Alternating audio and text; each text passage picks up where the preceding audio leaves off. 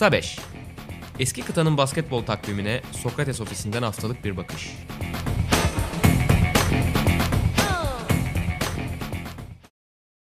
Merhabalar, Sokrates'in Euroleague podcast'i Kısa Beş'in yeni bölümüne hoş geldiniz. Geçtiğimiz hafta başlamıştık final sohbetlerine. Bu haftada yine devam ediyoruz. 2001-2005 ile açılış yapmıştık. Bugün 2006-2009'a uzanacağız. Obradoviç Messina rekabetinin iyiden iyiye kızıştığı yılları konuşacağız. Ben Buğra Balaban, sevgili Utkan Şahin'le beraber yine bu podcast'te sizlerleyiz. Utkan selam. Merhaba abi nasılsın? İyiyim abi. iyi diyelim artık yani. Şikayet etmenin bir mantığı kalmadı iki ayı geçmişken. Sende ne var ne yok? İyidir berberlere gitmeyi düşünüyor musun? Açılıyormuş ya berberler. Ya ben birkaç hafta daha beklemeyi planlıyorum açıkçası. Şöyle bir iki üç hafta. Benim epey içinden çıkılmaz bir hale doğru uzanıyordu ki babamdan destek aldım. Babama şöyle bir kabasını aldırdım diyeyim saçların. Bir tık öteledim gibi geliyor. Herhalde bekleyeceğim. Sen ne düşünüyorsun? Valla ben saçlarımı uzatmaya karar verdim. Toplamaya da başladım. Fırsattan yeni, istifade ediyorsun. Yeni bir stil yaratacağım. Ya ben e, üniversitede o hatayı yaptım. Sonra çok e, randıman alamayıp bıraktım. O yüzden herhalde bir daha o yola sapmam gibi. Senin de şeylerini bekliyorum. Mantıklısı. Geri bildirimlerini.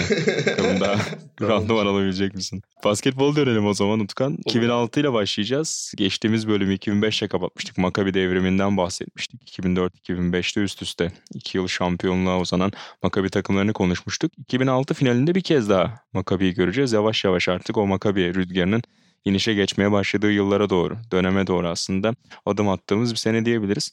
İlk beşi koruduğunu önceki iki finalde görmüştük Makabi'nin. Burada tek bir eksik var ama epey önemli bir eksik herhalde.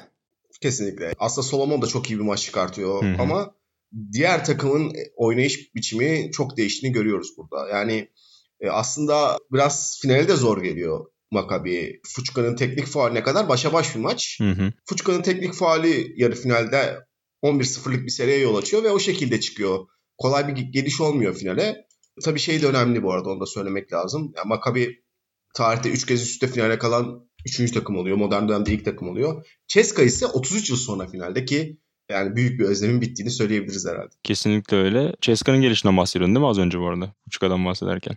Evet evet. Aynen. Maccabi'de ise yarı finalden vereceğimiz not Vujicic olabilir. Belki Vujicic çok çok iyi bir maç çıkarıyor ki zaten o sezonun da genelini harika geçiriyor Nikola Vujicic. Sezonun en iyi beşine seçiliyor ve yarı finalde de işte 8 rebound, 7 asist, 2 top çalma, 2 blok, 16 sayı gibi istatistiklerin tamamını dolduran bir Vujicic var ama finale geldiğimizde o kadar etkili olamadığını göreceğiz. Will Solomon'dan bahsettin. Charles Eskevicius'un yerini doldurmak tabii ki kimsenin herhalde harcı değil, hiç kolay iş değil. Yaskevicius'un NBA macerasının başladığı yıldı bu yıl. Ama Solomon yani final özelinde özellikle evet belki takımı oynatmak, takım arkadaşlarını o Makabi akıcılığına alıştırmak anlamında Yaskevicius'un yanından geçmiyor belki ama gerek savunmadaki eforu, gerek hücumdaki yani skor pat üreticiliğiyle herhalde kendisinden beklenenin epey üzerinde bir final çıkarıyor. Kesinlikle öyle ve ben şey hissettim maçı izlerken. Yani Solomon'un çok koçla uyumlu bir oyuncu olmadığını biliyoruz malum. Türkiye'de Hı-hı. de oynadı ama iyi bir Solomon izlemek gerçekten çok büyük keyif. Yani o işte savunmada o agresifliği gösterip e, hızlı ucunda hiç düşünmeden o üçlüyü kaldırıp göndermesini izlemek bir basketbol sever özelinde gerçekten büyük bir keyif ki çok iyi bir maç oynuyor. Kesinlikle öyle. Ceska'da önemli bir eksik. Sezonun genelinden aslında gelen bir eksik. David Andersen'in sakatlığı. O sezonun ortalarında sakatlandığından bahsetmiştik. Final Four'u da kaçırıyor. Ondan notunu ya düşmüş şimdi oldum. Düşmüş olalım da sonraki dönemi de konuşacağız ama bence David Andersen ben bu dönemde tekrar izlerken biraz overrated gelmeye başladı bana. Hmm, fazla yumuşak kalıyor. Çıkmış. Zirve için fazla yumuşak kalıyormuş gibi geldi. Yani evet ben özellikle bu işte bu sezonki sakatlığından önceki dönemde epey bence durulması zor bir silahtı ama senin dediğin eleştiri biraz daha savunma yönüne ilişkin ve o anlamda da karşı çıkmıyorum açıkçası gayet mantıklı. Yani hücumda çok kolay durdurulabilen bir oyuncu değildi ama öte yandan savunmada da bazı eksileri vardı elbette. Maçın gidişatına gelelim istersen. Ee, iki takım da Hı-hı. aslında epey şut ritmi olarak zayıf başlıyorlar. İlk dört saha içi isabetini kaçırarak başlıyor iki taraf. Kilidi açan Solomon oluyor tepeden bir üçlükle. Sonrasında hı hı. seriyi biraz daha uzatmayı başarıyor Makabi. Holden'dan topu çalıyor. Tam sağda alıp hani e, Solomon o baskıyı hissettiriyor Holden'a. Topu çalıp basketi buluyor ve Messina'ya da molayı aldırıyor. Tabii Messina'nın Ceska'ya gelişinden de biraz bahsedebiliriz. Belki önceki yıl 2005'i konuşurken o takımın yarattığı hayal kırıklığından bahsetmiştik. Ivkovic'in gönderildiği ve Ceska'nın o değişime girdiği yaz aslında. Bu sezonun Hı hı. başlangıcı. Sezon içerisinde rekor galibiyete ulaşıp sonrasında kendi evlerinde kazanamadıkları finalin ardından buraya biraz daha bir önceki yılın baskısı azalmış halde geliyor aslında. Messi'nin yönetiminde Ceska ve sezona da çok iyi girmiyorlar. İki mağlubiyetle girdikten sonra Trajan Langdon'la konuşurken o da bahsetmişti. Yani insanlar hep bu takım o kadar iyi değil demeye başlamıştı daha sezonun ilk aylarında biz mağlubiyetler alınca demişti. Biz sessiz sedasız sezon içinde gelişim kaydettik demişti. O anlamda o arka planı da verebiliriz belki buraya gelirken. Ya şimdi bir CSK'nın genel bir dönemi gibi olacak ya bu dört Hı hı. finalde konuşacağımız dört finalde. Ya benim en çok dikkatimi çeken Messina deyince benim aklıma ilk hücum gelir ya da işte planlı bir agresiflik gelir. Hı hı. Soğumada bu kadar iyi olduklarını ben unutmuşum açık konuşmak gerekirse. Yani çok iyi bir soğuma takımı kurgulamış. Bir final dışında bunu ileride göreceğiz. Burada da onu aslında gösteriyor. Yani şimdi e, Maccabi ilk yumruğu vuruyor ki işte e, iki şampiyonluğu olan takım. Tamam Saras yok ama işte önemli oyuncularını hala koruyan bir takım. İlk Hı hı. yumruğu vuruyor. Sonrasında bence o senin dediğin bu kadar iyi değillerin bir karşılığı var orada CSK'dan. Neden şampiyon takım olduğunu orada bence 5. dakikada görüyoruz. Moladan sonra inanılmaz bir sertlikle geri dönüyorlar. Yani tamam siz bizi dövebilirsiniz, karşılıklı birbirimizi dövebiliriz ama biz asla geri adım atmayacağız diyorlar ki bence Euroleague üzerine konuşuyorsak önemli şey bu. Yani karşı taraf sana ne yaparsa onun karşılığını hemen vermek. CSK bunu yapıyor ve maçı o şekilde götürüyor. Kesinlikle öyle. Çok güzel dedin. Alexey Savchenko'yu belki söyleyebiliriz. O sertliğin imza anlarından biri de mesela ilk çeyreğin ikinci yarısında o iç içe müthiş bir bloğu var Savchenko'nun. Yani Sonra da smaçı vuruyor galiba. Aynen öyle. Sonra Tom sahayı kaşıp smacı vuruyor. Güzel hatırlattın. Orada mesela hani belki oyuncu özellikleri anlamında çok ekstra bir oyuncudan bahsetmiyoruz Savchenko dediğimizde ama o sertliği katmak için faydalanılan oyunculardan bir tanesi. Gayet de üzerine düşeni yapıyor orada. Ya da kenardan gelen Van den Spiegel'i belki konuşabiliriz. Diğer finallerde de adından bahsedeceğiz. O da yine mesela hücumda belki biraz sınırlı. Sadece çember civarında bitirebileceğini göreceğiz ama onun dışında savunmada kattıkları sertlik o bahsettiğin savunma kurgusu için önemli. Kesinlikle öyle ki yani bunu özellikle ikinci çeyrekte çok daha iyi göreceğiz. Aynen öyle. İkinci çeyreğe şununla bağlayalım. İlk çeyreğin sonunda Papalukas oyuna girdikten sonra o top trafiğinin çok rahatladığını görüyoruz Ceska'da. Savunmanın da biraz ateşlediği bir hücum başlıyor ve Papalukas Makabi'nin o boğucu savunmasında, eşleşmeli alan savunmasında zorlanmaya başlayan takımın top trafiğini çok rahatlatıyor. Yani hiçbir zaman zaten atletizmiyle, müthiş skorerliğiyle belki bahsetmiyoruz Papalukas'tan ama o zekası, e, sağ görüşü çok çok etkiliyor beni. Sen de biraz ayrışıyoruz galiba Papalukas konusunda. Onu da bir parantez açabiliriz bu bölümde hazır. Bolca Papalukas konuşurken ama e, beni çok etkilerdi. Papalukas'ın o zekası. Yani- tekrar tekrar izlerken finalleri bir kez daha hatırladım. Sonuçta kendisi patronum olduğum için çok sert konuşamayacağım ama yani özel bir oyuncu olduğunu kesinlikle kabul etmemiz gerekiyor. Ben özellikle o Efes oynadıkları playoff serisinde kendisinden çok etkilenmiştim Hı hı. o dönem ama e, yani tabii ki şeyi görünce biraz ona güldüm maç içerisinde. O dönem tabii ki üçlük bu kadar önemli değil ama onun da böyle bir istatistik yayınlıyorlar maç içerisinde işte sezon Evet, ilk evet. 10 maçında %60'da üçlük atıp sonra %20'lere düşüyor. Bana çok Kalates geldi. Yani biliyorsun Kalates'le de hep ilgili böyle geyikler döner. Kalates'i de sevmiyorum o yüzden. Böyle bir durum var kendi içerisinde ama yani çok büyük bir oyuncu olduğunu kabul etmem gerekiyor lütfen. Şüphesiz öyle ki çok kritik şutları sokuyor ama o istatistiği Burada. şöyle detaylandırabiliriz belki. Yani onu aslında ikinci yere saklıyordum ama yeri açılmışken söyleyelim. Ee, yarı finali de sayarsak son 15 maçta 2 üçlük isabeti buluyor sadece Papalukas Euroleague'de oynadığı maçlarda. Ama finalde ikinci üçlüğünü de soktuktan sonra şöyle bir açıyor kollarını yukarıya doğru bakıyor. Hani sonunda tekrar yeteneklerimi hatırladım dercesine böyle bir manidar bakışı var. O epey komik hakikaten. Üçüncü çeyreğin sonlarında gerçekleşen o sekans. Yeniden ikinci çeyreğe dönelim. Alan savunmasıyla başlıyor Ceska ve o boğuculuk epey etkiliyor. Makabi'de hücum akıcılığı çok duruyor ve alan açmakta da çok zorlanıyorlar çeyrek boyu. Ve Papalukas'ın yine hücumda sazı eline aldığını görüyoruz. Çok kolay gösteriyor birçok şeyi. Yani Anthony Parker'ın böyle çeyreğin 7. dakikasında attığı inanılmaz bir şut var. Hı hı. Böyle kenardan top çıkartılırken. Ondan sonraki bölümde devamında 6 dakika boyunca Maccabi potaya bile zar zor görüyor. Çoğu hücum 24 saniyede falan bitiyor ki gerçekten yani şimdi Maccabi'nin aslında alan soğumasına karşılık gelebilmesini bekleriz. Çünkü elinde bu iş gibi bir uzun var. Yani bu işin tam çözümü için ma- mantıklı bir Kesin. personel ama top dolaşımı asla oturmuyor ki maçın genelindeki istatistiklerde de bunu görüyoruz. Yani Maccabi'nin 20 top kaybı var.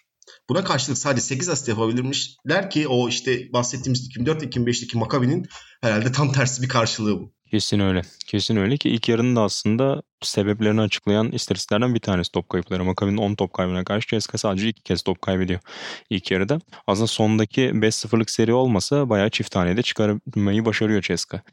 İkinci çeyreğin ortalarında farkı. İkinci yarıya geçelim arzu edersen. Başka notun yoksa ilk yarıdan. Yok abi. Orada da yine top kayıplarının devam ettiği bir başlangıç var Makabi'de. Gömülen savunmayı çok açamıyorlar. Papalukas'ı biraz daha erken bu sefer. Oyunu atıyor Messina 7-10 kala. Kırılma anlarını da genelde konuşmaya çalışıyoruz bu maçlarda. Benim için önemli kırılma anlarından bir tanesi 6 dakika kala geliyor 3. çeyrekte. Orada 4'e 1 bir hızlı hücum yakalıyor Makabi. Tam böyle havayı arkalarına alma imkanı ama çok kötü yönetiyorlar ve Langdon ne kadar zeki bir oyuncu olduğunu da gösteriyordu. Hücum faal yaptırıyor ki yani 4'e 1 gelinen bir hücumdan bahsediyoruz. O moral da epey düşürüyor Makabi'yi. Kesinlikle öyle. Yani topu kullanamamak. Şeyi görüyorsun orada bence. Yani Solomon'la diğer Makabili oyuncuların maça olan konsantrasyonları ya da işte %100 verimlerinin aralarında büyük fark olduğunu görüyoruz. Ki orada top kaybını şey yapıyordu galiba. Buştaş'tan yapıyordu galiba öyle hatırlıyorum. Galiba evet. Evet evet ben de öyle hatırlıyorum. O da iyi bir maç çıkartıyordu aslında ama yani Solomon'la diğer oyuncular isteği arasında gerçekten büyük fark var ki bence Maccabi en çok etkileyen şeylerden bir tanesi bu. Çünkü hem Anthony Parker hem de Vucic gerçekten kötü bir final çıkartıyorlar. Aynen öyle kesinlikle. Ki Anthony Parker 10 sayıyla zaten bitirecek. Vucic işte 4 sayı 5 reboundla kenardan gelen oyuncuların bir Kirk Penny üçlüğü yani çok aşırı etki yapmıyor Penny belki ama kritik bir anda bir üçlük sokuyor Maccabi'de. Bir de Jamie Arnold'a parantez açmak lazım. Onu son çeyrekte hı hı. belki daha fazla konuşacağız ama o da 14 sayıyla yani işte Parker gibi, Burstein gibi, Vujicic gibi oyuncular hücumda biraz tıkanmışken çok ihtiyacı olan bir katkı veriyor Maccabi'ye. İkinci yarıda Öyle. yaptıklarıyla. Ki şey yani Cheska'nın da hücumu biraz durduğu için o oyun biraz daha şey geliyor. Dengelenmiş hale geliyor yani. Onların ekstra katkılarıyla. Aynen öyle. Son çeyrekte Makabi adına bir kez daha e, umut ışığını yakan Solomon oluyor. Özellikle 6-7 dakika kala civarında bir sekans var Solomon için. Önce tepeden delip Parker'a köşede bir asist yapıyor. Onun üçlüğüyle hı hı. E, isabeti buluyorlar. Sonrasında yine tam sağdan alıyor Holden'ı. Tek tıpkı ilk yarıda yaptığı gibi topu çalıyor orada sahada ve el üstünden bir üçlük yolluyor sağ forvetten. Makabi ilk çeyrekten sonra ilk kez öne geçiyor o basketle beraber. Bir sonraki hücum bu, sefer sol forvetten bir üçlük daha el üstü. Yani bayağı böyle alevler çıkmaya başladığını görüyorsunuz ekranda Solomon'un yanlarından.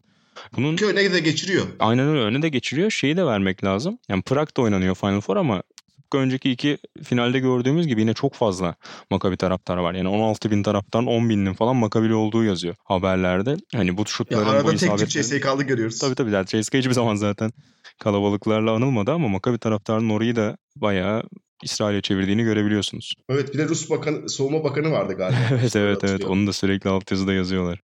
Evet. O da acayip. Sonrasında yine işte o fırtınayı dindirmek biraz papalukası düşüyor. Maccabi'de Boston'u çok konuşmadık. Ee, o da 15 reboundla final rekoru kırıyor. Onu da parantez açmış oldum bu arada. Ama işte alan soğuması yani evet işin rebound kısmında haklısın. Ee, ama yani o Vucic Boston ikilisinin oluşturduğu o genel bildiğimiz oyun stilini bayağı bozuyor. Yani şey fark etmişsindir. Tepeden Vucic böyle ortaya boşluğa top fırlatıyor falan yani. Çok saçma top kayıpları yapıyor. Hiç evet, evet. ondan beklemeyeceğimiz şeyler. O hiç gününde değil. CSK üzerinde de yani ilk 3 çeyrek sadece 4 üçlük soktuktan sonra son çeyrekte Papalukas'ın da yardımlarıyla üçlükler gelmeye başlıyor. Aynen öyle. Ee, bir de maç genelinde David Van Der Poel'un genelde şutunu riske ediyor. Ee, Maccabi ki mantıklı aslında. Sezon içinde çok çok iyi bir 3 e, sayı yüzdesi yok Van Der Poel'un ama çok özgüvenli atıyor burada e, hani ayağı çizgide olan bir iki pozisyon var. Baktığınızda belki çok fazla üçlük isabeti bulduğunu görmüyorsunuz e, box score'da ama ayağı çizgide olan topları da eklediğimizde o alan açmaya epey yardımcı oluyor. David Van Der Poel o da iyi bir maç çıkarıyor. 16 sayı 3 asist 4 reboundla. Son bölüme doğru girerken... Holden'ın kötü oynadığı ha. bir maçta önemliydi yani onun katkısı da. Evet Holden kesinlikle kötü öyle. Bir maç çıkartıyor. Bence 6 sayı 3 reboundu var J.R. Holden'ın.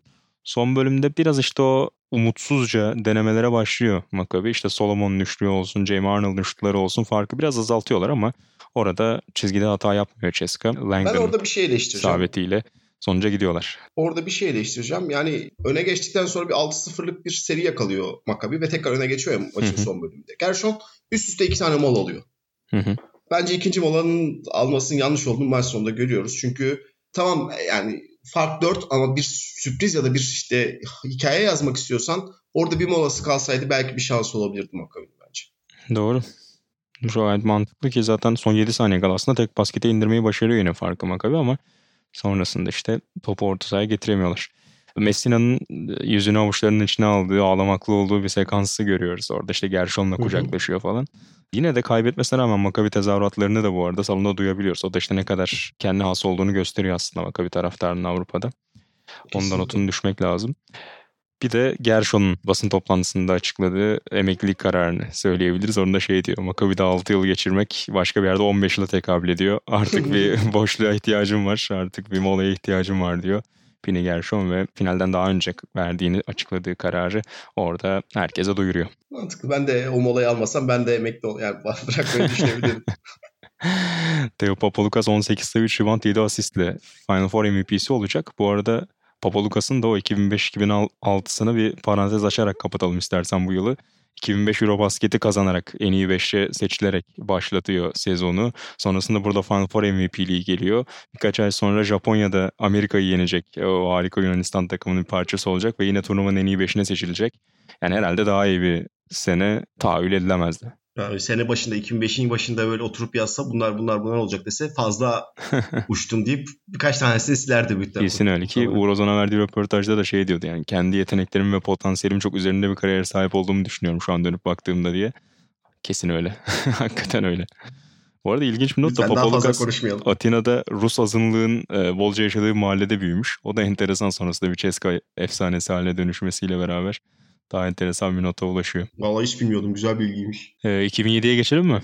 Geçelim, geçelim. Zaten programı açarken bahsetmiştik işte Obradovic Messina dönemi. Ceska'nın sürekli finallerde olduğu ama e, Obradovic eskisinin de elbette istirildiği bir dönem diye o büyük kapışmayla başlayalım 2007 ile ki 2009'da da konuşacağız yine.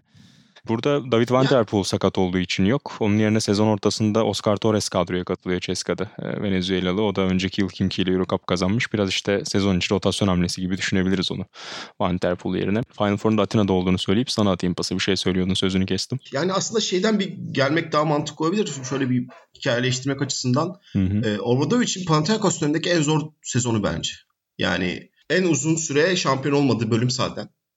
Fenerbahçe sonrasını kenara bırakırsak. Hı hı. E, ve işte 2005'te bir yıl önce 2006'da pardon playoff'ta sürpriz bir yenilgi. Ev sahibi avantajı varken kaybetmek.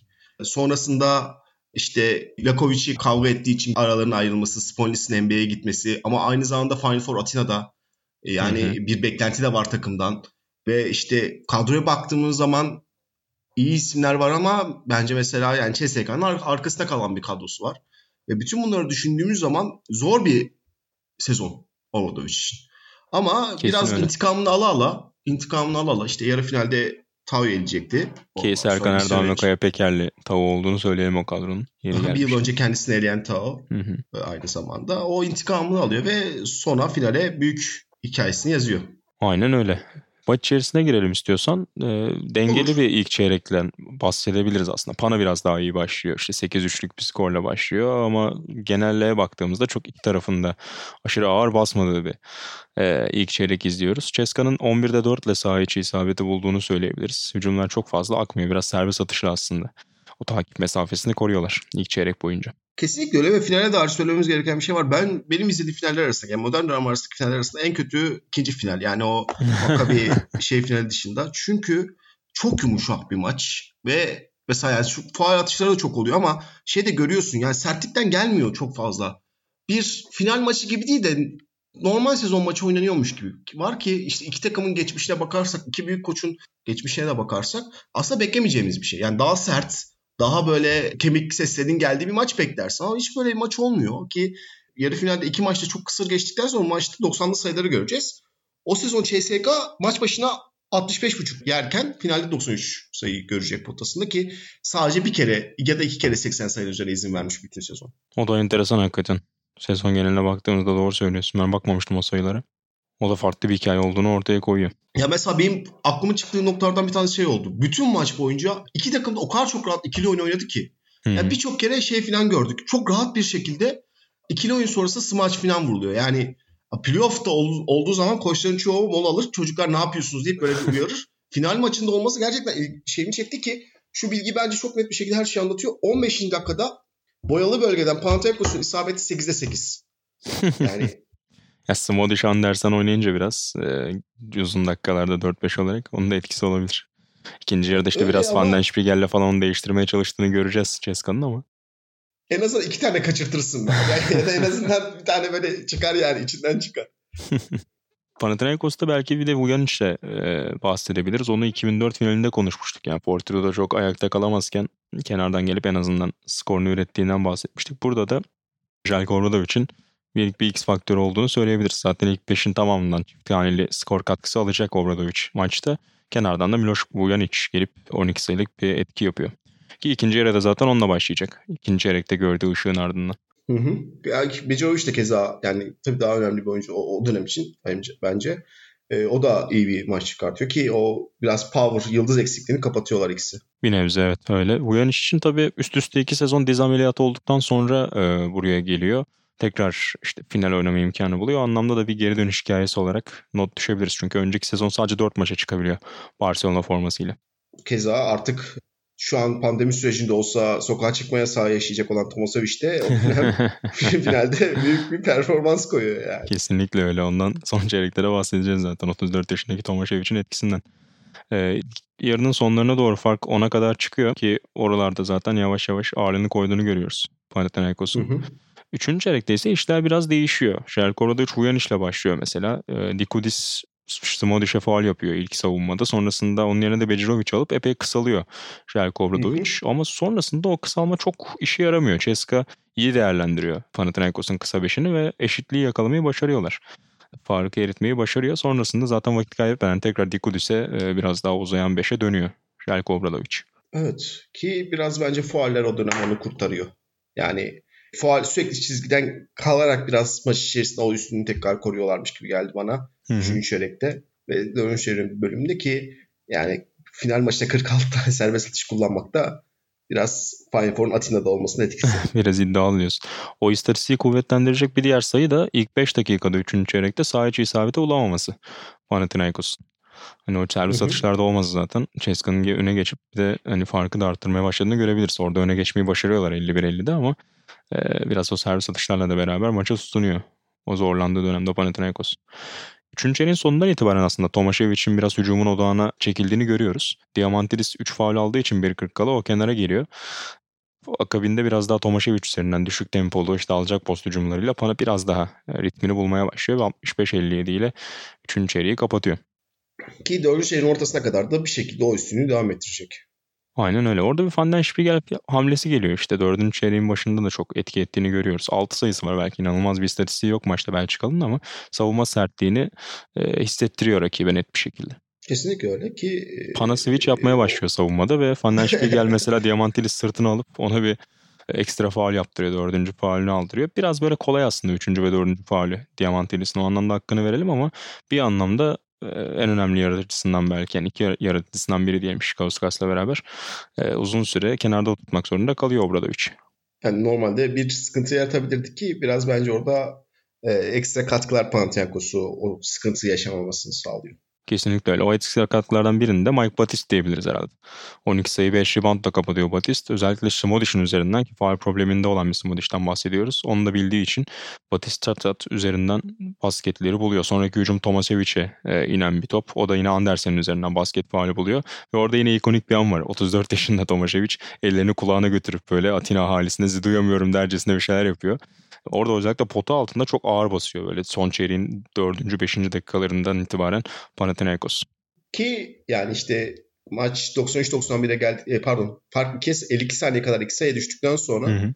o molada Batist 3 kişinin üzerinden atıyor ki zor bir şey bence. Yani Kesinlikle öyle. Yani orada biraz da tıkanmaya başladığını yine görüyoruz aslında Panathinaikos'un. Ceska'nın geri dönüşü başlıyor çünkü. E, o geri dönüşün başlangıcında da belki Smodish'in tepe üçlüğünden bahsedebiliriz. Son 2-3 e, dakikaya girilirken. Orada işte fark 5'e iniyor. Molalar geliyor. Ondan sonra işin içine dönüyor. Tekrar Ceska. Söylediğin gibi orada işte Batist'in çok zor şutu. Çok çok önemli hakikaten. Öldürücü darbe vuruyor aslında ki orada içinde üzerindeki baskı azalıyor bu şampiyonlukla. Aynen öyle. Batist'in o şutundan hemen önce e, ilginç bir Trajan Langdon sekansı var bir de. Yani bir tane çok temiz bir hücum çiziyorlar. Tepede bomboş kalıyor. Langdon kaçırıyor. Uzunca bir süre faal probleminden dolayı kenardaydı. Oradan gelip o şutu deniyor. Ee, onu kaçırıyor ama işte nasıl bir karakter olduğunu net bir şekilde görüyoruz. Sonrasında hiç tereddüt etmeden sağ forvetten el üstü iki tane üçlük sokuyor. Ve onlarla beraber e, farkı epey tek baskete kadar indirmeyi başarıyor Ceska. Epey de stres altında olduğunu görüyoruz. Pan'ın senin bahsettiğin gibi o Batist basketine kadar baskıyı hissediyorlar kenarda. Kesinlikle öyle çünkü yani maç sonlarında başa baş girilen bir maç sonunda tamam maç Atina'da ama bence biraz daha sendelese Panathinaikos power yani yıldız gücüyle CSK bir adım öne geçebilirmiş. İkinci çeyreğin yani ikinci yarının devamından gelen etki bana onu hissettirdi ama işte Batistin o 3 kişi üzerine attı üçlük. Ekstra katkılar, Panathinaikos'tan gelen ekstra katkılar bunun olmasını engellemiş. Aynen öyle. Bir de Ramonas Şikauskas parantezi tabii açmak gerekiyor. Panathinaikos da Diamantilis'le beraber burada Şikauskas. Diamantilis faal probleminde olduğu için genelde Şikauskas üzerinden işte o ikili oyunlar dönüyor. Uzunlara topları genelde o indiriyor falan ve 20 sayı 4 rebound 5 asistle finalin en iyisi aslına bakarsan. Papalukas'ı bir kenara bırakırsan. Kesinlikle öyle. Şimdi oraya getirecektim sohbeti. Ee, MVP sohbetine geçmeden önce şeyden bahsedeceğim ama. Şikauskas çok kritik bir savunma reboundu çekiyor 16 saniye kala. Faal yapıyorlar. Yine 2'de 0 atıyor. Bu bir klasiktir. Yani finallerde genelde Şikaskas'ın çizgiden faal problemi yaşaması. Ee, sonrasında 5,5 saniye kala bir kez daha Şikaskas'a faal yapılıyor. Ovradovic'in çok çok güzel bir anı var kenarda. Biliyorsun değil mi onu? Bağırıyor. Romovic özellikle Şikaskas'a bağırıyor. Şöyle bir nefes al diyor. Böyle göğsünü dolduruyor. Nefes al diyor atmadan önce. Ya inanılmaz bir an orası. Hani o kadar artık hani oğlum at artık şunları diye der gibi. Yani o kadar bir ince yana dokunabiliyor olması onların önemini o tür hani anın yoğunluğunda heyecanında atlamaması çok ilgimi çekti benim. Kesinlikle öyle. Yani bence o ben o yüzden mesela o tarz şey, ayrıntılara dikkat edebilen koçlara çok saygı duyuyorum. Çünkü kendimi yerine koyuyorum. Muhtemelen ben gözlerimi kapatıp Allah'ım ne olur atsın diye bir kenarda şöyle beklerdim. Kravatımı başıma falan geçiririm ben artık yani orada 5-6 saniye kala heyecandan herhalde.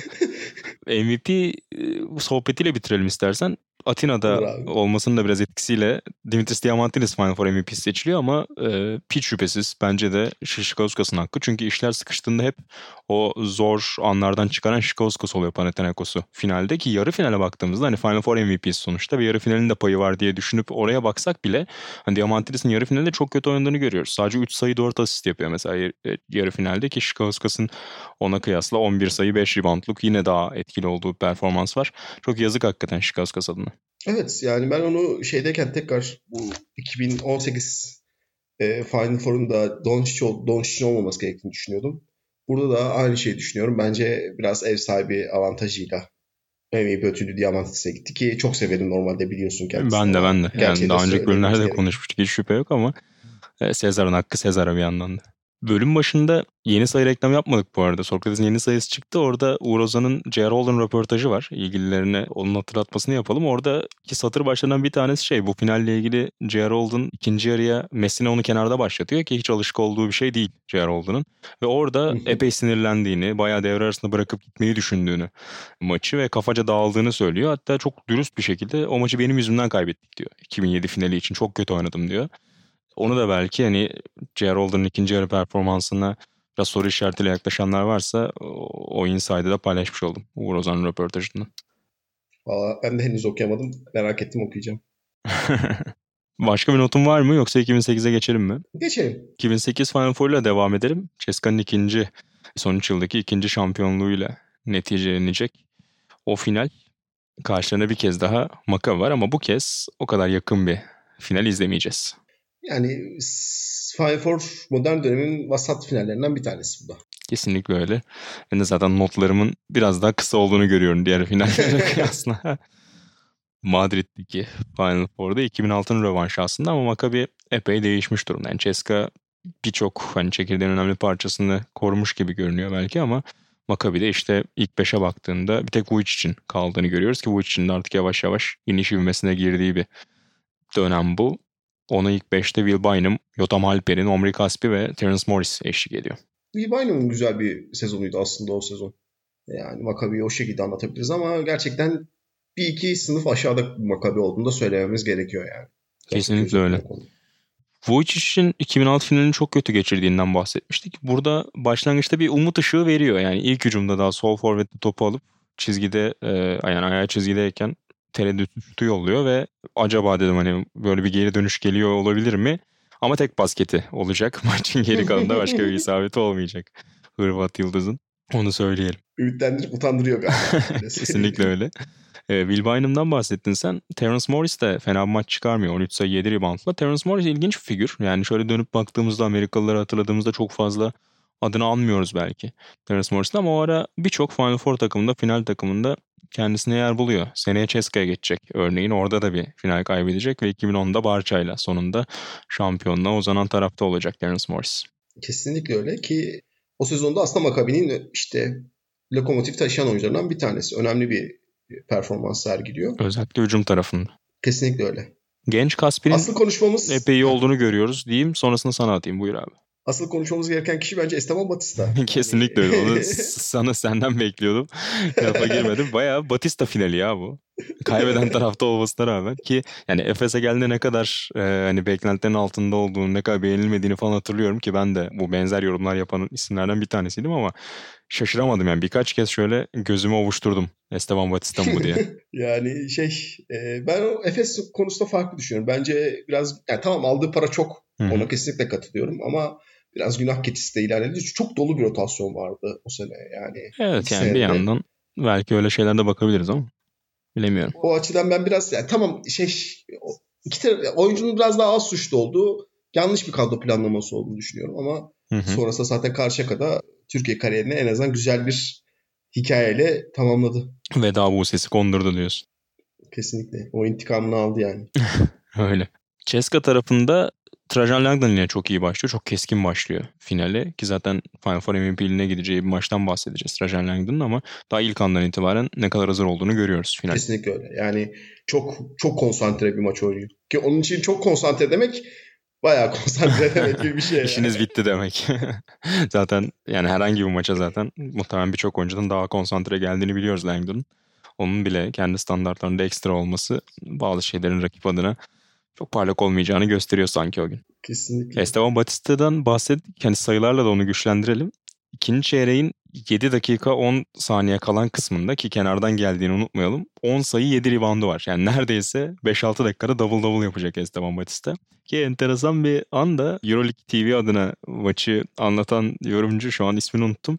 E, Batista çok beğenmediğinden bahsederek giriyor adam oyuna girerken ve sonrasında her baskette böyle acı çektiğini duyabiliyorsunuz ses torundan. O da enteresan bir e, anlatıcı şanssızlığı olmuş diyelim nazik bir tabirle. Diğer tarafta ise CSK'da bu maçta oynamayan tek bir oyuncu var. Dikkatini çekti mi? Alexey mi? Büyük skorer Alexey Şvet. E, bir de bu adam kazana, kazanamayan oyuncu diye lanse ediyorsunuz. Yani Utanırlar mı? Parçasıymış. Utanırlar mı diyorsun? Utanmalılar.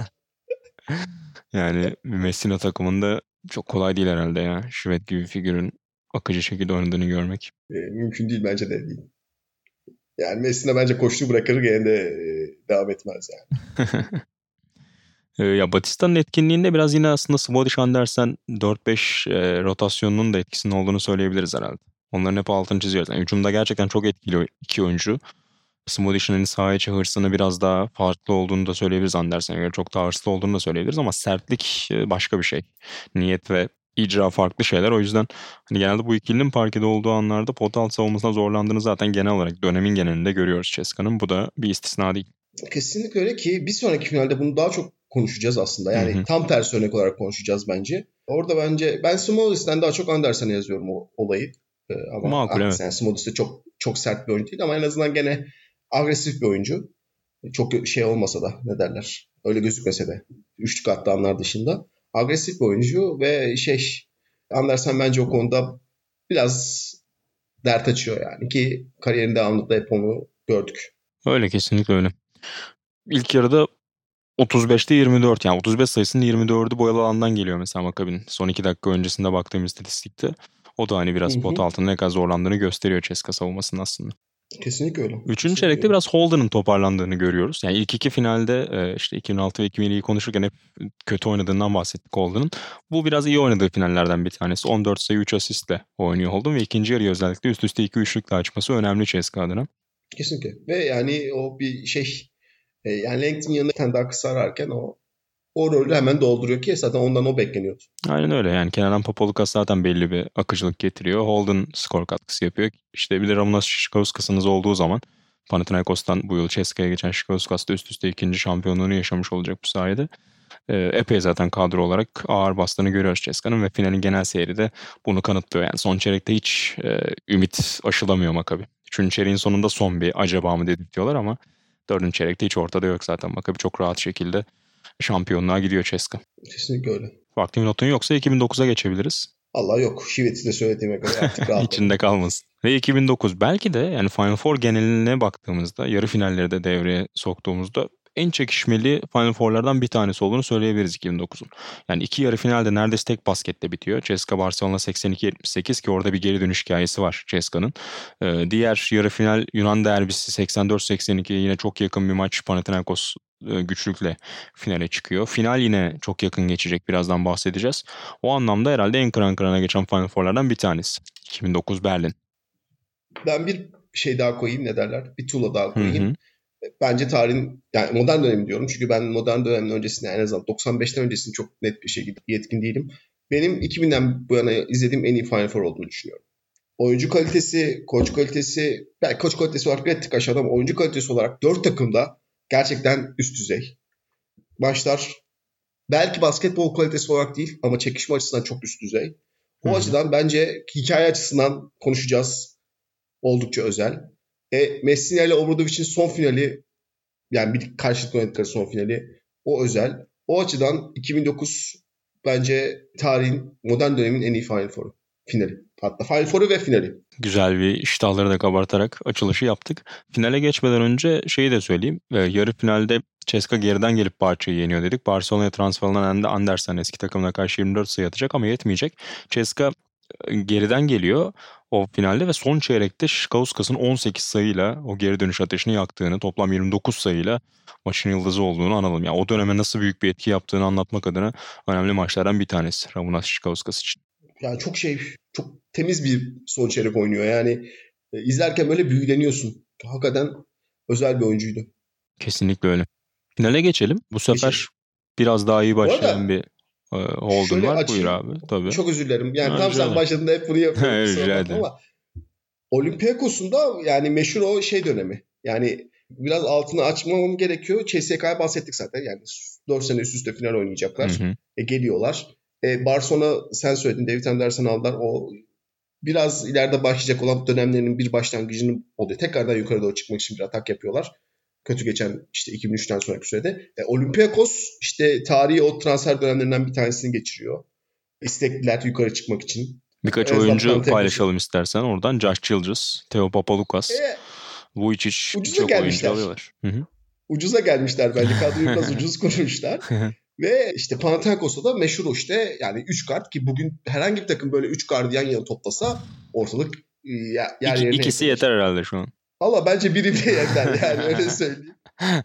ve yani şey... O üç garda Panate... hatırlatalım istersen. E, Vasilis Spanoulis ve sonra Sevskevicius NBA'den dönüyorlar. Bir de zaten oranın geriklisi Dimitris Diamantidis var tabii. Bir de de Nicholas yani, geliyor bu arada onu da anmıyoruz ama. Yani ki bence o kadronun kilit isimlerinden bir tanesidir en azından soğuma açısından. E, şey Poltan'da Pekovic var. Yani Pekovic ne anlatabilir? NBA günlerinden hatırlayanlar belki hani daha yaşı küçük dinleyenlerimiz varsa hani biraz Avrupa yıllarını açıp biraz izlesinler. Yani Pekovic de çok acayipti ya. Tank gibiydi yani. Hani hareket ettirilemez obje e, tanımı vardır ya fizikte onun gibiydi yani. Geçtiğimiz gün genç uzunlardan bir tanesi, NBA'de genç uzunlardan bir tanesi şey demiş. Şimdi kim olduğunu kusura bakmasınlar biz dinleyenler.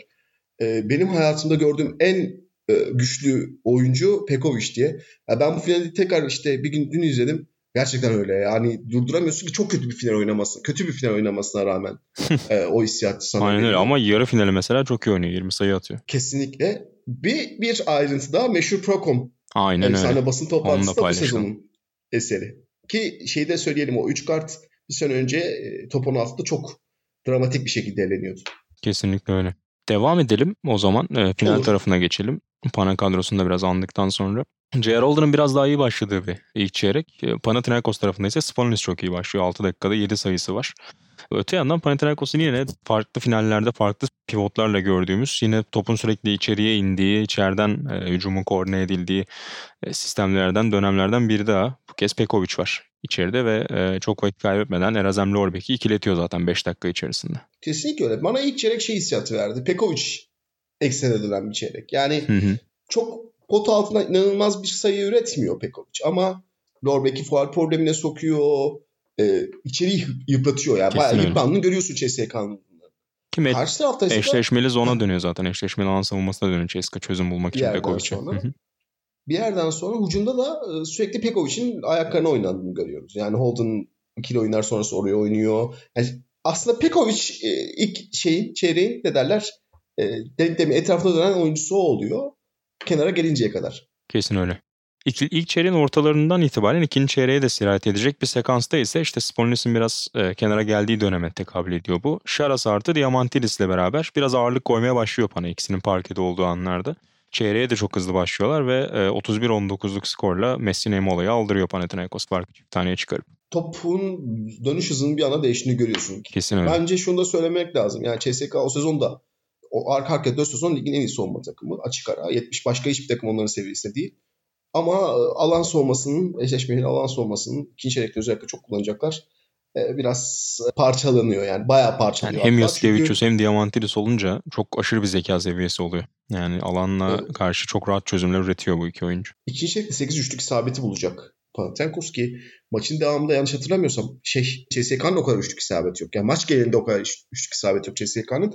Panathinaikos sadece ikinci çeyrekte 8 üçlük bulacak ki fark zaten bir anda uçup gidecek. CSK'lı oyuncuların da o dağılmanın verdiği şeyle bildiğin beyler batıyoruz deyip battıklarını görüyoruz yani. beyler çöküyoruz yani. Ki zaten o ilk çeyreğin başındaki fırtına çok da dinmiyor aslında. Yani çeyrek genelinde tamamen e, Panathinaikos hakimiyetinde geçtiğini görüyoruz. 27-12'lik bir çeyrekten bahsedeceğiz ve devrenin son saniyesinde de Drew Nichols'ın attığı üçlükle fark 20'ye çıkacak. Yani beyler ölmediniz mi deyip bir tane daha atıyor yani. Öyle Aynen öyle. Üçüncü çeyreğin başında ilk basketine Pana'dan 51-28 fark artık 23'e çıkıyor ve acaba hani önceki yıl olduğu gibi ya da bazı farklı finallerde olduğu gibi rahat bir finale doğru mu gidiyoruz derken işler değişmeye başlıyor. Kesinlikle. Özellikle Özellikle Ceska savunmasının da etkisiyle. İkinci çeyrekte gömdüğümüz Ceska savunması bir anda yok biz daha ölmedik ayaktayız deyip geri dönüyor ve bir anda oyunu kontrol ediyor. Ben şeyden çok etkilendim bir kere inanılmaz bir ön alan soğuması yapıyor Ceska. Yani şey hı hı. belli. Messi'den çok sert bir e, soyunma odası konuşması yapmış belli. Yani Holden, e, Langton falan yani adam geçmesin diye böyle çıldırıyor. Böyle bir sertlik gerçekten uzun zamandır görmemiştim. Bunun yanında mesela pot altta Pekovic gibi bir uzunları var değil mi Ceska'nın ya da şey Panathinaikos'un. Ben şey çok şaşırdım. İkinci çeyrekte 7 ikiliği vardı Panathinaikos'un ikinci çeyreğin bitiminde. Maçın devamında ikinci yarıda sadece 3 tane ikilik isabet var ki aslında bu dengenin değiştiğini, hücumda ne kadar problem yaşamaya başladıklarının bir göstergesi yani. Aynen öyle. 3 sayılıklarda da bu arada yani ilk 20-22 dakikasındaki istatistiklere baktığında Ceska 7'de 0 yayın gerisinden. Pana ise 16'da 9. Yani Obradovic Messina'yı şöyle tartıya koyduğunda hangisi hani yayın gerisine biraz daha e, önem atfeder, hangisi oraya daha yüklenir dediğinde Messina cevabını verirsin muhtemelen teorik olarak ama burada Kesinlikle. tamamen başka bir resim olduğunu da görüyorsun mesela. Hani farkın açılmasında Ceska'nın bir türlü elinin tutmaması, ritminin tutmamasının da etkisi var aslında yayın gerisinden son çeyreğe kadar da öyle gidecek. Yani buna rağmen işte o so- soğuma sertliğiyle bir anda bütün Panathinaikos'un dengesini allak bullak ediyor CSK. Ve gerçekten çok etkileyici bir soğuma. Yani şey olarak şöyle anlatabilirim. Biraz Panathinaikos tarafı bunların çoğunun faal olduğunu iddia ediyor. Onlara da geleceğiz. Ama diğer taraftan ben izlerken bayağı etkilendim açık konuşmak gerekirse. Kesin öyle. Geri dönüşte biraz Langdon'ın yine hayata döndüğünü görüyoruz. Bir 10-0'lık seri var 3. çeyreğin son bölümünde. Farkın 10 civarlarına indiği bölüm. 4. çeyreğin başında da yine o adım adım farkı erittiğini görüyoruz Ceska'nın. İlginç bir not Zoran Planic'e verebiliriz. Efes'ten hatırlayacaktır dinleyenler. Zoran Planic Ceska'da özellikle işte Holder'ın dinlendiği, Langdon'ın dinlendiği dakikalarda ya da Şikaskas'ın dinlendiği dakikalarda hücumda kontrolü biraz ona veriyor Messina. Belki çok dikkat çekmiyor ama hani çok da böyle parlak ya da ışıldayan, dikkat çeken maç geçirmiyor belki ama hep doğruları yaptığını görüyorsun. Yani hücumdaki o akıcılığı biraz rahatlatan, biraz oraya katkı sağlayan oyunculardan biri de Zoran Planic bence. Evet ona katılıyorum ki parlak bir sezon olmamasına rağmen onun adına. Ekstra bir katkı veriyor orada. Aynen öyle. Dördüncü çeyrekte o geri dönüşü biraz durdurmayı başaran Perperoğlu üstü Fotsis'in e, devreye giriş anları oluyor. E, ama sonrasında yine Ceska biraz böyle o artık hani bir şeyler yapmamız lazım. Şey şimdi ya iç moduna giriyor yani. Fark hala çift tane son 4-5 dakikaya girilirken ama sonrasında Ceska'nın epey o bahsettiğin her topa atlayan, her topa son topmuş gibi savaşmaya başlayan bir yapıya büründüğünü görüyoruz. Orada mesela genç Hıryapa'nın da epey iyi savaştığını söyleyebiliriz. Onunla pas atayım sana. Kesinlikle öyle. Ben de tam onu söyleyecektim. 5 tane hücum ribandı alıyor. Hı hı. Yani kötü bir hücum ettiği günde CSK'nın ekstra şans getirmek açısından yapabilecek en iyi işlerden bir tanesi Her ki. topta savaş e, var ya acayip. birkaç daha böyle sert faale de yapıp böyle şey ortalığı değiştiren bir maçın rüzgarını değiştirmek için Krep her şeyi yapıyor. Kendisine bir sert faal yapılıyor. Orada da bir şey var. Reaksiyonu var. Hı hı. E, hafif tatlı. Ondan sonra o çok güzel bir X faktör oluyor o açıdan ki bence maçın değişmesi açısından onun o katkısı önemli ki bununla beraber işte Smodis de mesela 4 tane hücum rebound alıyor. Reboundların dengesi birazcık CSK'nın lehine kaydığı için en azından hücum rebound üzerinde ikinci şans sayıda çok önemli oluyor. Çünkü gerçekten kötü gününde e, el olarak. Yani üçlükler girmiyor, kısalar normal kalitelerin biraz altında oynuyor. Onların bu ekstra katkıları o işi dengeliyor biraz. Evet güzel özetledin. E, Hıryap açısından o güzel saha içi etkisinin, o X faktör olmasının tek bir şerhi var belki. O da 45 saniye kala Fotsis'in beşlediği pozisyonun ardından çizgiye geldiği anda 2'de 0 atması. O çok talihsiz. Yani orada 2'de 2 atabilse fark 2'ye inecek bir anda ki tamamen rüzgarın Ceska'ya döndüğü bir sekanstan bahsediyoruz. E, farklı gelişebilirmiş o servis atışları atabilse Hıryap'a. Serbest atışların ne kadar önemli olduğunu bir kere daha görmüş olduk ki Türk 2002 Final basketbolu. Four'da 2002 Final da görmüştük. Yani Kesinlikle öyle. Sonrasında iplerin biraz Ceska tarafında Ramnas Şişkauskas tarafından ele alındığını görüyoruz. Önce tam sağda Diamantidis'i alıyor. Onun topuna dokunup 8 saniye yaptırıyor. onu Üstüne soracağım. tepeden Onu bir soracağım. el üstü üçlük Bir atıyor saniye. Ferprol'un üzerinden ama sorun alayım. 8 saniye var mıydı yok muydu? Çok tartışıldı çünkü yani. Ya evet çok, Panathinaikos bence çok ucu ucuna. Bir de kurallar bazen değişiyor ya Utkan. Şu an mesela 15'i görme artık netleşti ya. Şut saatte 15'i görülmesi lazım. Yani 16 iken çalmıyorlar 8 saniyeyi. Ama o dönem hani her şey bu kadar standartize olmadığı için net de bir şey söyleyemiyorum açıkçası. Sen ne diyorsun? Valla bence var. Ben var olduğunu düşünüyorum. Çünkü yani 15 saniye görüyoruz ama böyle tam ucu ucuna ben ben çalarmışım gibi hissettim. Ben hatta maçı izlerken biraz Panathinaikos'un tepkisini anlamsız buldum. E, çok basit fauller çalınıyor son çeyrekte. Biraz fazla faul çalınıyor ama yani biraz bana şeymiş gibi geldi. Ya biz 20 sayı öndeydik. Maç bir anda buraya geldi. Biraz günah keçisi çıkarmakmış gibi geldi. Bilmiyorum sen ne düşünüyorsun? Yani biraz işte oyuncu koç psikolojisi ona vuruyor yani. Sebep ararken kendinde göremediğinde bazı sebepleri işte dış faktörleri arıyorsun. Onlardan da en kolay hedef her zaman en yumuşak karın hakemler olduğu için yani zaten hakem tepkisi çok aşırı yani. Birazdan Messina ile olan e, maç sonundaki diyaloğunu da konuşuruz Obradovic'in. Sürekli masa hakemlerine e, bir şeyler söylediğini görüyoruz. Çok haşin şekilde bağırdığını görüyoruz. Hatta son toptan sonra kutlamaya başlarken Panathinaikos Itudis Obradovic'i tutmaya çalışıyor yani. Masa hakemlerinin üzerine yürürken Obradovic. Çok çok hani bireysel alıyor sanki. Oradaki o işte özellikle 8 saniye ve faal düdüklerini. Kesinlikle öyle ki ilk Euroleague şampiyonluğunu bir kenara koyarsak tepkisel yani vücut dili olarak en çok tepki verdiği e, final kesinlikle bu. Kesin bildiğin öyle. Karşılığı var yani.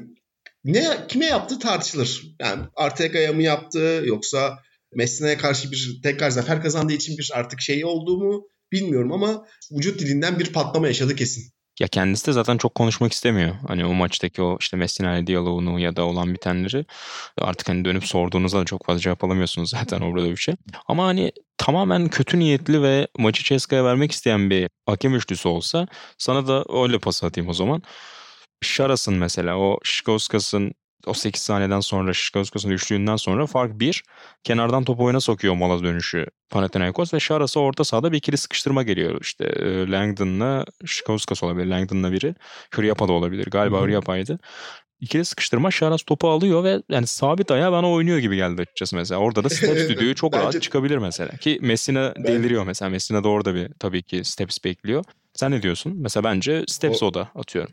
Orada dans ediyor bence. Yani bir kere değil iki kere oynuyor Kesin sahada. öyle yani. Ama işte biraz o tecrübe işte koç etkisinin Avrupa'da ne kadar büyük olduğunu görüyoruz. Yani belki Obradovic önceki 3-4 hücumda bu kadar hakemlerin üzerine baskı kurmasa belki de orada da bir düdük çıkabilirdi. Ya da hakemlerin aklında biraz o kaldı ve hani ya şimdi bununla çalmayalım demiş olabilirler mesela arada kaldığında. Takdir hakkını Olabilir. yönetmek de önemli bu tür sahnelerde bakma. Yani yani burada şeyi de söyleyelim yani kimseyi eleştirmiyoruz da yani bir- ben biraz fazla aşırı buldum. Onu söyleyeyim. Panathinaikos'un tepkisini. Çok oraya odaklı öyle. yaşıyorlar. Yani sürekli bench ayakta ve sürekli her şeye itiraz ediyorlar. Sadece Obradovic değil bu arada. Yani Itudis de itiraz ediyor. Oyuncular Hı hı. zaten sürekli itiraz ediyor. Büyük bir final, büyük bir şey. E, tansiyonun da arttığını anlıyorum ki ben maçı izlerken boğuldum açıkçası. Son çeyreği izlerken o tansiyon etkisiyle. Çok acayip Ama ya. e, şey bana biraz abartı geldi yani. Çok çok iyi. Daha kötü hakikaten. daha kötü hakem yönetimlerini ben final sürecinde gördüm mesela. Ben hep söylüyorum bence Barcelona'nın şampiyonu kesinlikle hak etmesiyle beraber kötü bir hakem yönetimi vardı orada. Hı hı. 2003 diyorsun değil mi? Evet evet. Aynen onu da konuşmuştuk önceki bölümde. Tamamen aşırı bir art niyet olduğunu göremiyoruz açıkçası yani şu an dönüp baktığında ama zaten orada işte basın toplantısında finalden sonra şey diyor yani hani bence çok tuhaf şeyler oldu ikinci yarıda ama hani açıp bir daha izlemem lazım. Yani ben yanlış düşünüyorsam saygın kafayla izledikten sonra özür de dilerim diyor. Sonrasındaki açıklamaları göremedim hani neler konuşuldu ama e, o an hani o stresi o baskıyı da düşünmek lazım. Yani tüm sezon ve önünüzde 3-4 dakika var. 20 sayı geriden gelmiş rakip. Bunun nasıl bir psikoloji olduğunu biliyoruz. Ee, orada maça tutunmak da kolay iş değil. Ya öyle de yani şey de var sadece sadece koç tarafı yok ki. Tianis'in yaptığını biliyorsun maç sonrasında. Giannakopoulos,'ların kardeşlerden Tianis'in maç sonunda gidip euro fırlatıyor Arteganus'u. Keza işte o biraz el, tabii Ceska algısının da 500 euro falan fırlatmış. Yakışmamış. Ne? Meblağ yakışmamış. Daha fazlasını beklerdin değil mi? Nota göre şey yazmış birisi. Ben şeyden okudum sonra. Geçen gün olayı tekrar bir okudum. E, onu durdurmaya çalışan güvenlik görevlisi parayı attıktan sonra parayı yerden almış abi. Helal olsun. İşte işte emekçi.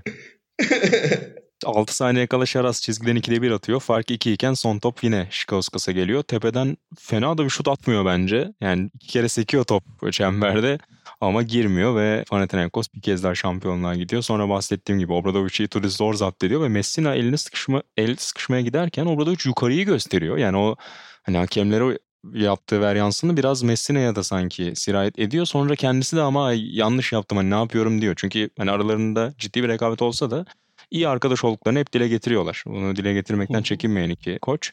Sonrasında zaten biraz yatıştırmaya çalışıyor. Mesne'de hani what diyor orada ne oldu falan diyor ne alaka gibi şeyler söylüyor.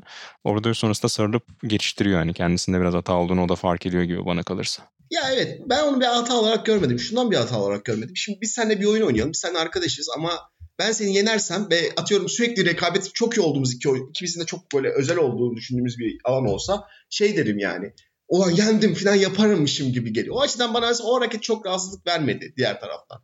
Yani tamam evet arkadaşsın ama sonuçta iki büyük şeysin. O sporun Avrupa'daki iki büyük koçusun ve sürekli karşılaştırılıyorsunuz. Sürekli rekabet halindesiniz. Sürekli en diye bahsedilirken ikinizin ismi geçiyor. Ben de anlık bir tepkili yapabilirim gibi geliyor. Bu yüzden ben de istersen bundan sonra hiçbir oyun oynama. yani... Seni bir ofiste eğer tekrar ofise gidebileceğimiz günler gelirse yakın gelecekte bir e, langırt masasında göreyim merak ettim. yani şey bana çok aşırı gelmedi mesela. Tamam evet sportmenlik açısından bakarsak çok sportmence bir hareket değil ama ben de olsam ben de yaparmışım gibi geldi. Yani ya anın biraz sıcaklığıyla belki öyle görünüyor ya yani yoksa çok şey değil zaten. Hani aşırı kaba ya da çok sert olduğunu ben de düşünmüyorum. Yani o an zaten tam hakemleri aslında veryansın ederken cümlenin devamı bile oraya tekabül etmiş olabilir. E, Messina'nın da ben çok aşırı bireysel aldığını düşünmüyorum olayı. Zaten özür de diliyor dediğin Hı-hı. gibi. Ya bir açıdan şunu söylememiz lazım. Bu bence 2011 işte konuşacağız yerki şamp şampiyonlukları. Barcelona'ya elediği şey master işiydi Obradovic'in. Bu ise Avrupa'nın en iyisi olduğunu kanıtladığı şampiyonluktu bence tartışmaların tamamen bittiği bir final diyorsun. Evet. Güzel bir son Kesinlikle cümle çok oldu. severek söylüyorum. güzel. İddialı da oldu biraz ama. İddialı ve güzel bir son cümle oldu bence. Farklı bir notun var mı paylaşmak istediğin bu dönemle alakalı? Dönemi geneliyle alakalı da olabilir. Finalle alakalı da olabilir. Vallahi. Yoksa yavaş yavaş kapanışa gelebiliriz. Yok istersen bir sonraki dönemde ne konuşacağımız hafiften bir bir reklam da buraya yapabiliriz istersen. Aynen öyle. Final sohbetleri serimiz devam ediyor. Önümüzdeki bölümde 2010-2014'ü konuşacağız. Ee, biraz aslında Olympiakos çağı olarak özetleyebiliriz. Önce işte paralar saçan, kötü kaybeden Olympiakos. Sonrasında ise kıtanın sevgilisi olan düşük bütçeyle şampiyonluklara giden Olympiakos'u izleyeceğiz. Sonrasındaki kapanış bölümümüz ise final sohbetlerinde dördüncü bölüm olacak. Ona biraz daha vakit var ama orada da biraz daha Türkiye dönemini konuşacağız. Fenerbahçe Beko'nun ardarda arda finallerini ve son olarak da geçen yılki Efes finalini seninle birlikte masaya yatıracağız. Bu arada e, biz dinleyenlere şunu söyleyeyim. Bence bu 2009 finalini tekrar bir izlesinler. İzledilerse de yarı finalleri tekrar izlesinler. Ben seninle yayın yapacağımız için hı hı. tekrar izledim. Gerçekten çok çok iyi bir Final Four'muş. Berlin ama hep böyle oldu. Berlin'di değil mi burası? evet. evet Berlin'di. Yani bir suyunda mı vardı? Almanya'nın bir, bir büyüsü vardı. var diyorsun. Evet. Üzme bizi şimdi Köln'e gidemedik zaten. Pekala Utkan. Buruk oldum ben de. Ağzına sağlık. Dolu dolu yine bir saate yaklaştık. Final sohbetlerimiz devam edeceğiz bahsettiğimiz gibi. Önümüzdeki bölümlerde yeniden buluşmak üzere. Hoşçakalın. Hoşçakalın.